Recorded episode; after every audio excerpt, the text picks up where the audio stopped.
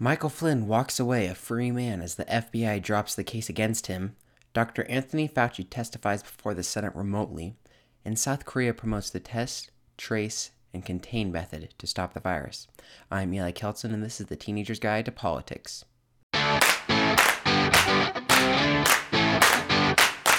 Hey everyone, thanks for checking out the podcast. Before we begin the show today, I just wanted to quickly describe what the premise of the podcast is about.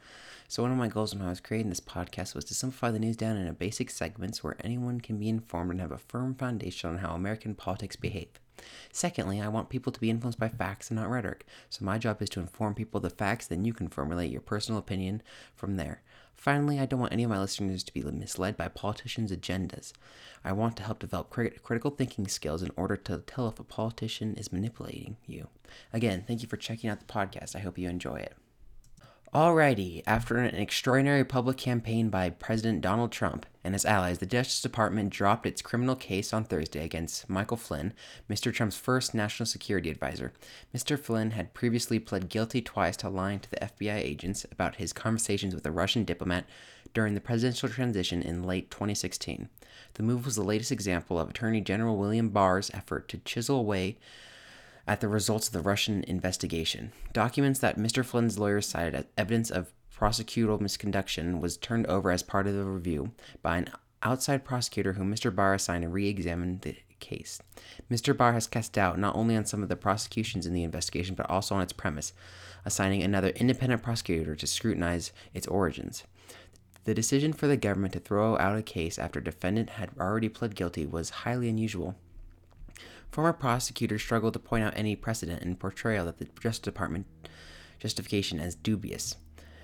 By abandoning the case, the department undid what has been one of the first significant acts of the special counsel investigation and possible ties between the Donald Trump campaign and Russia's 2016 election interference.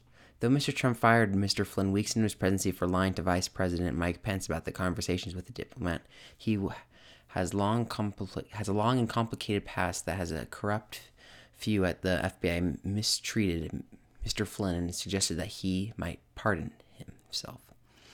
Law enforcement officials dropped the charges took issue with the FBI's interview of Mr. Flynn in early 2016 as part of the Russia investigation that Robert Mueller later took over agents' questioning quote, was untethered to and unjustified by the FBI's counterintelligence investigation into Mr. Flynn, end quote. The acting U.S. attorney in Washington, Timothy Shea, wrote in a motion to dismiss the charges.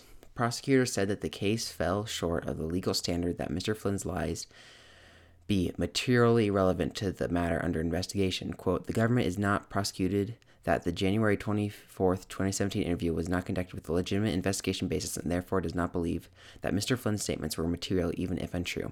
Mr. Shea wrote.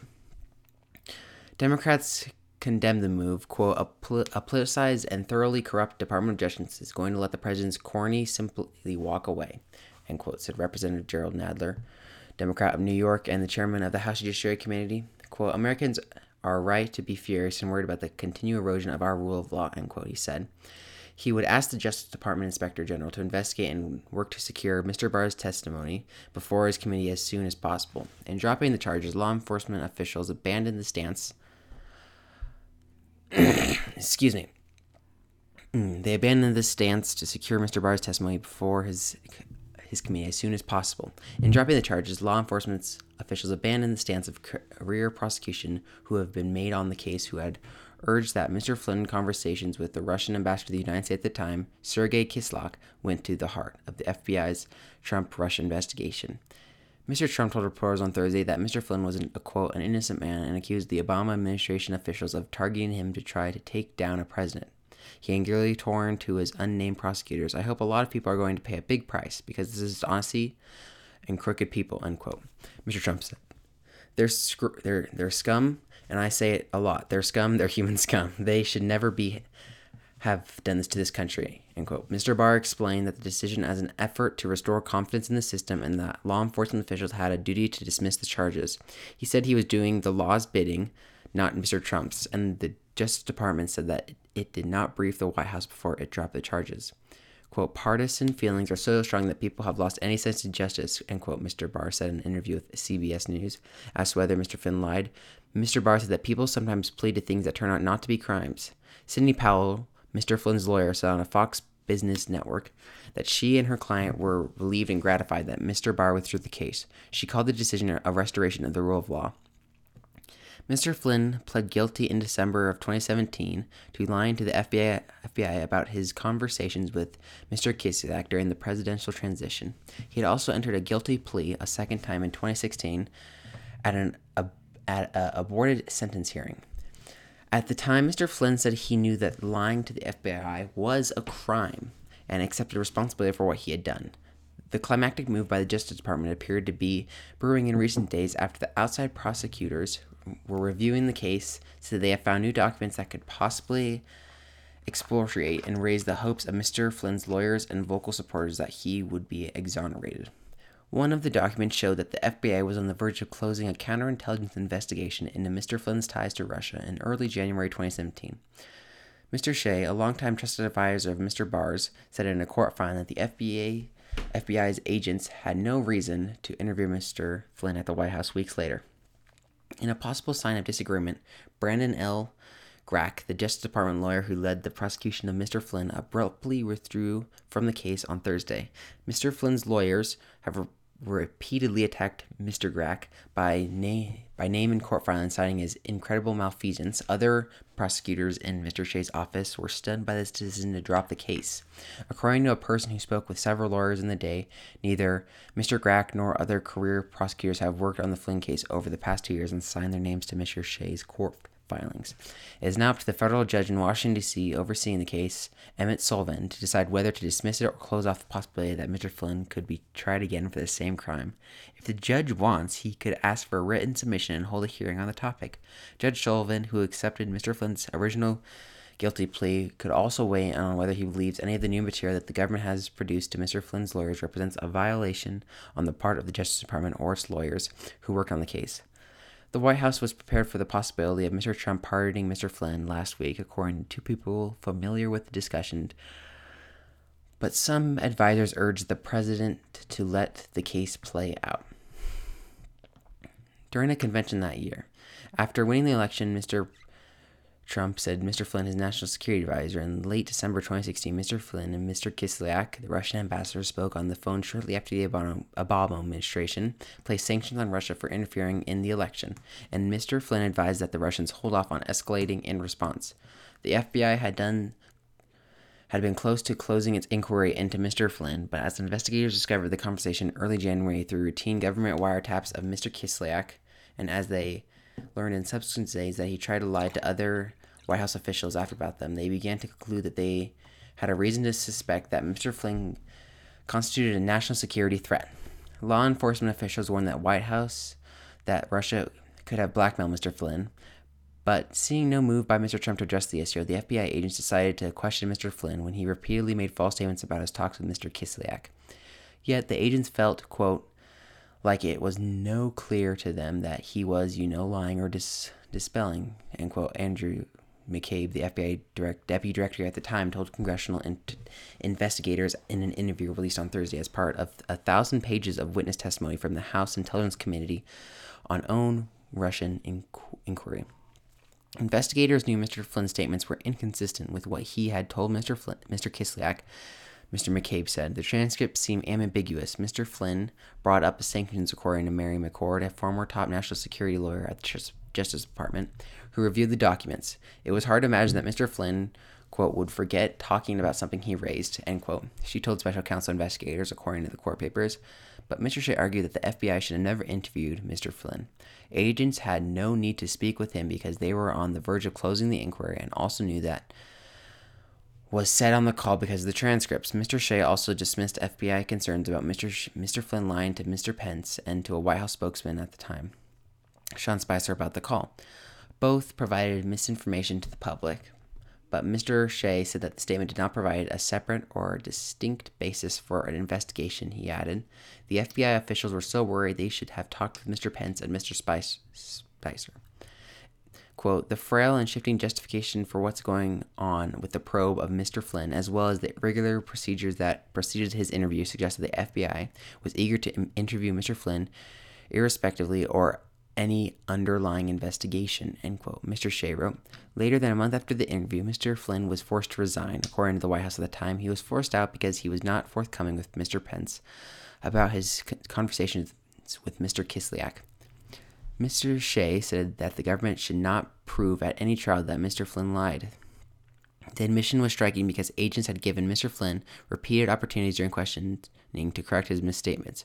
Prosecutors had previously said that Mr. Flynn lied because he was locked into the story he had told Mr. Pence. Mr. Shea also said that he was unconcerned that prosecutors could prove that Mr. Flynn's false statements were material to the Russian investigation. Mr. Grack said earlier in court filings that, that, quote, the topics of sanctions went to the heart of the FBI's counterintelligence investigation. He said that any effort to undermine those sanctions could have been evidence of links or coordinations between the Trump campaign and Russia, end quote. Judge Sullivan had also said that Mr. Flynn's statements were material to the Russia inquiry. Mr. Flynn cooperated extensively with the Justice Department before hiring new lawyers last year, and later, later moving to withdraw his plea. Miss Powell had accused prosecutors in a blizzard of court filings of bad faith, pressuring her client to cooperate and withhold exculpatory evidence. Judge Sullivan forcefully rejected most of these claims. Last summer, Miss Powell wrote to Mr. Barr to suggest that new prosecutors review the case, expressing her fervent hope that you and the Justice Department will use this case to restore integrity and trust in the department. End quote. She then confidently predicted three months later on Fox News Business that the case would be dropped. At the time, prosecutors had not yet begun to review it. Alrighty, we're going to move on to our coronavirus related news and about Dr. Anthony Fauci testifying before the Senate, which pertains to the reopening of the economy and our social institutions and how we go about doing it before this uncertain time that's ahead. So, on one point, Dr. Fauci said that the government is focusing on several different vaccine candidates using the hockey term multiple shots on goal to describe the increased chances that one would work. Additionally, he said if more than one is successful, that would help increase the availability of the vaccines globally. Fauci appeared remotely due to the concerns that he might have been exposed to the coronavirus. Multiple senators also re- appeared virtually for the hearing, including Senator Lamar Alexander for, of Republican from Tennessee, the chairman of the committee, and ranking member Senator Patty Murray, a Democrat from Washington. Quote, after consulting with Dr. Fauci and in an absence of caution for our witnesses, senators, and the staff, all four administrations' witnesses will appear by video conference due to these unusual circumstances, Alexander said in a statement. Alexander, in his opening remarks, emphasized the necessity of testing and also said that the government might make an effort to mass manufacture a vaccine before it's proven to work, so it can be quickly distributed once it's officially approved. Quote, those vaccines, those treatments, are the ultimate solution, he said. But until we have them, all roads back to work and school go through testing.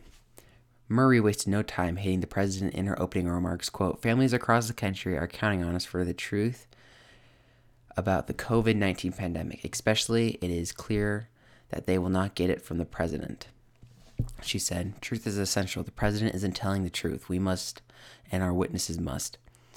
End quote. She also criticized the Trump administration's tangible response to the virus, saying it has been marked by delays and insufficient assistance to states and health professionals. Additionally, she advocated for additional coronavirus stimulus bills.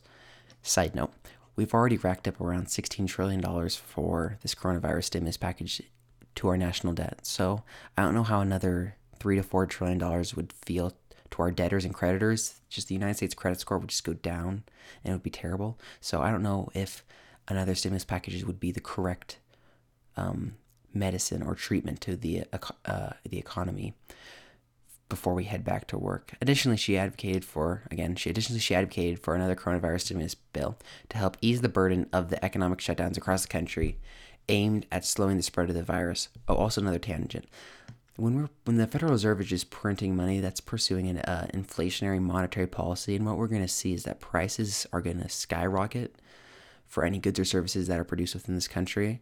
And as the payroll checks from the government stimulus package come out, they're not going to be adjusted inflate. They're not going to be adjusted inflationary.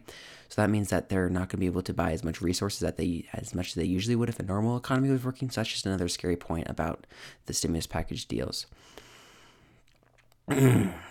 All right. So the economic shutdowns across the country aim at slowing the spread of the virus. Fauci, when questioned by Alexander, said it would not be reasonable to expect a vaccine to be ready for back to school season this year. That would be in September and August for most of the country. Trump has said he would like to have a vaccine by the end of the year. Quote, the idea of having a treatment or a vaccine ready by the fall would be something of a bridge too far, he said.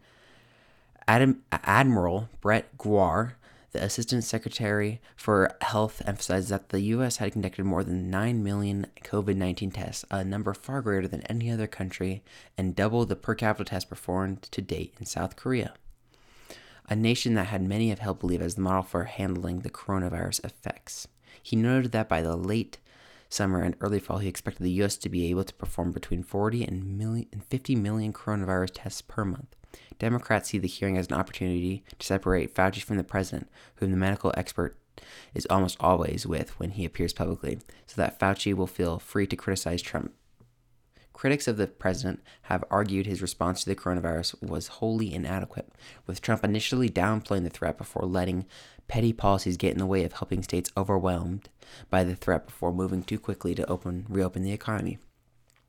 Trump previously blocked Fauci from appearing before a House committee, saying the members of the Democratic controlled House are, quote, haters. Fauci has said very little critical of Trump in his public appearances, but is expected to warn against reopening the economy too soon on Wednesday, according to the New York Times. If, quote, if we skip over the checkpoints in our guidelines to open America again, then we will risk the danger of multiple outbreaks throughout the country.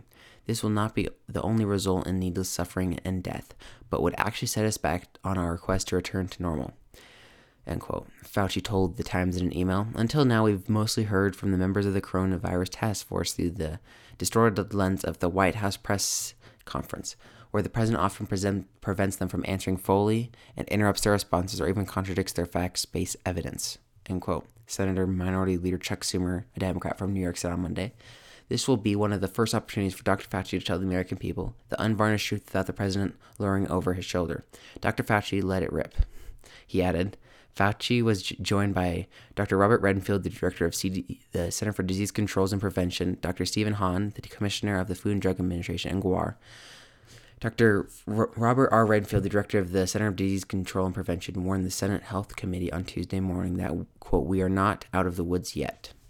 A day after President Trump declared that we have met the moment and we have prevailed, Dr. Redfield is one of the four top health officials testifying remotely by video, three of which in some are in, are in some form of self isolation after exposure to a White House official who tested positive for the virus, including Dr. Fauci, the nation's top infectious disease expert, and Stephen M. Hahn, the Food and Drug Administration's commissioner.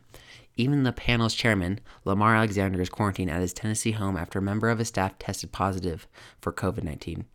Dr. Anthony Fauci had said he would tell the panel that there would be needless suffering and death if the country reopened prematurely, but steered clear of language during the early part of the hearing, instead saying the consequences would be really serious.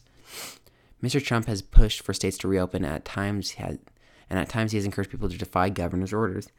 There are tensions from the start. Senator Patty Murray of Washington, the top Democrat on the committee, condemned the Trump administration's response to the virus, saying that Trump has been more focused on fighting against the truth than fighting the virus. She criticized delays and missteps on tests, corruption, and political interference in the government's attempts to acquire personal protective equipment, and the White House's move to put off guidelines of the CDC's drafted to help schools, restaurants, churches, and other establishments safely reopen. Americans have sadly paid the price, she said, the two hour hearing benignly titled COVID 19 Safety Getting Back to Work and Back to School, is the first chance lawmakers had to publicly question the officials in Congress since Mr. Trump declared a national emergency two months ago. Quote The United States and almost every country so far, as I can tell, underestimated this virus, and quote Mr. Alexander said in the opening statement, subtly defending the Trump administration. He asked his fellow senators not to point fingers.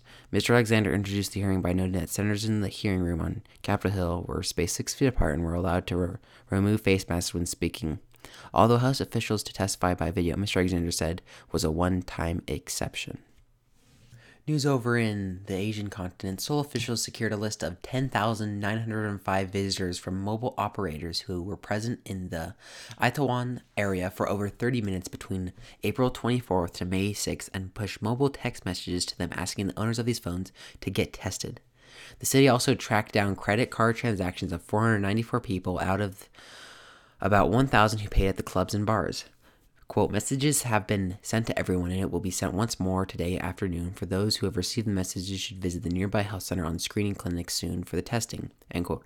Park Won-soon, mayor of South Met- Seoul Metropolitan Government, said in a briefing. On Wednesday, South Korea reported 11 new COVID 19 cases, the fourth day in a row that the number was below 15. That brought the total number of patients to 10,683, more than 8,000 of whom have recovered, with 237 deaths so far. South Korea has one of the lowest COVID 19 case mortality rates in the world at 2.23%. Other countries are now looking to South Korea and its three guideline principles on how to rein in the outbreak test, trace, and contain. Perhaps most striking is South Korea's ability to tame the coronavirus response without restoring to lockdown of some kind of imposed in the UK, Italy, uh, the United States, and France. In contrast to the panic buying witnessed elsewhere, South Koreans, for the most part, stayed calm. There was no report of hoarding, and other people quarantining were waiting to be tested or to buy face masks, or to vote. By the time the World Health Organization issued its plea in mid March for the countries to test, test, test, South Korea had spent weeks doing just that, developing the capacity to test an average of 1,200 people and sometimes as many as 20,000 people a day at hundreds of drive through and walk in testing centers.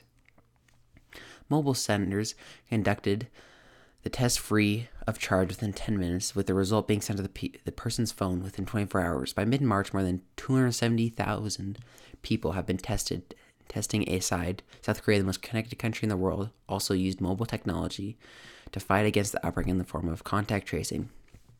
People who tested positive were asked to describe their recent movements, added by GPS phone tracking, surveillance camera records, and credit card transactions. These details enabled the South Korean Centers for Disease Control and Prevention to issue alerts in real time about where infected people had been before their positive status was confirmed. Amid criticism that the system would trample on privacy, alerts contained only the gender and age category of each infected person, and names and addresses of the places they have visited. Jerome Kim, the director of the International Vaccine Institute in Seoul, said South Korea had conducted the virus through decisive and transparent leadership based on data, not emotion.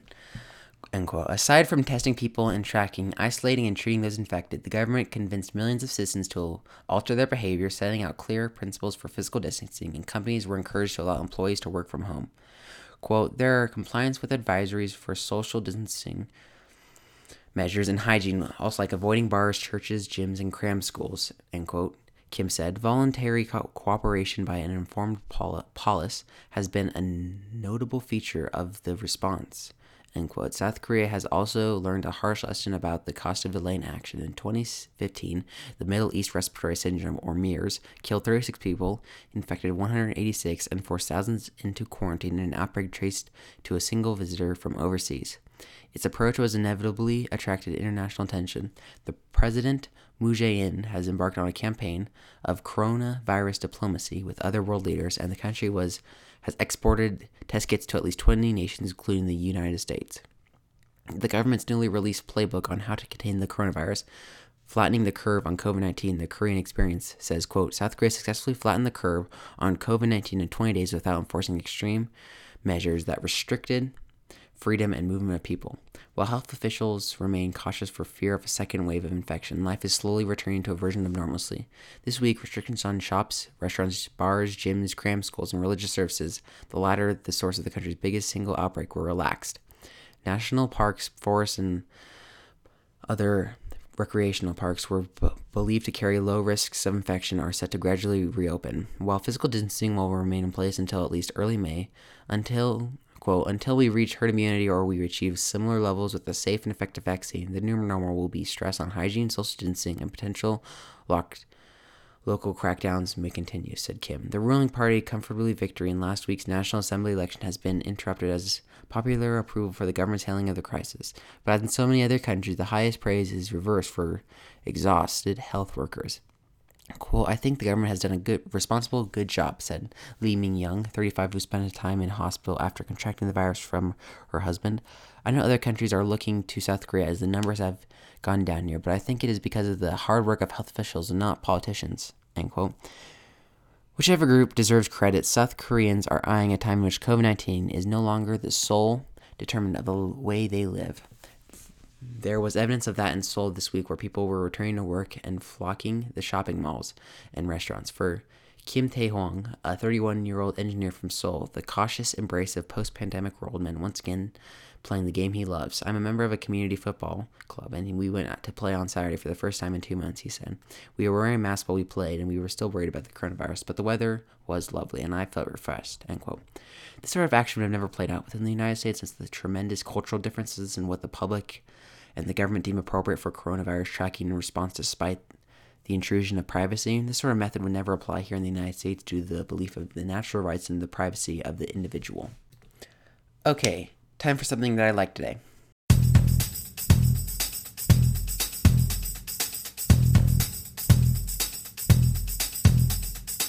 Donald Trump's new press secretary was asked if she would like to retract a statement saying that the president would, quote, never allow COVID 19 to come to the United States before her abrupt exit.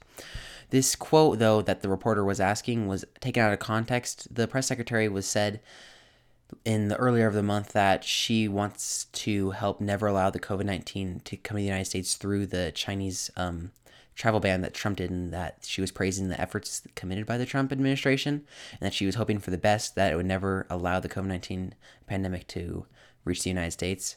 And here is the clip. It is absolutely pure gold and amazing.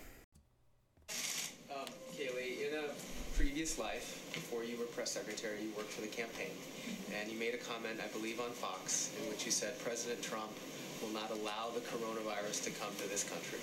Given what has happened since then, obviously, would you like to take that back?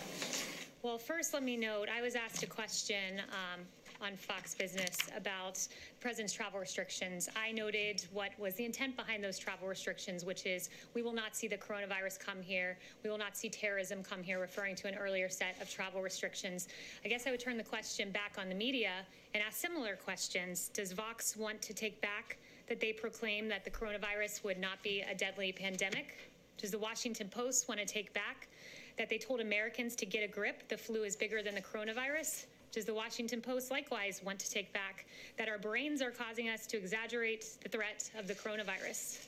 Does the New York Times want to take back that fear of the virus may be spreading faster than the virus itself? Does NPR want to take back that the flu was a much bigger threat than the coronavirus? And finally, once again, the Washington Post would they like to take back that the government should not respond aggressively to the coronavirus? I'll leave you with those questions and maybe you'll have some answers in a few days. That reporter just absolutely got smacked in the face, figuratively speaking.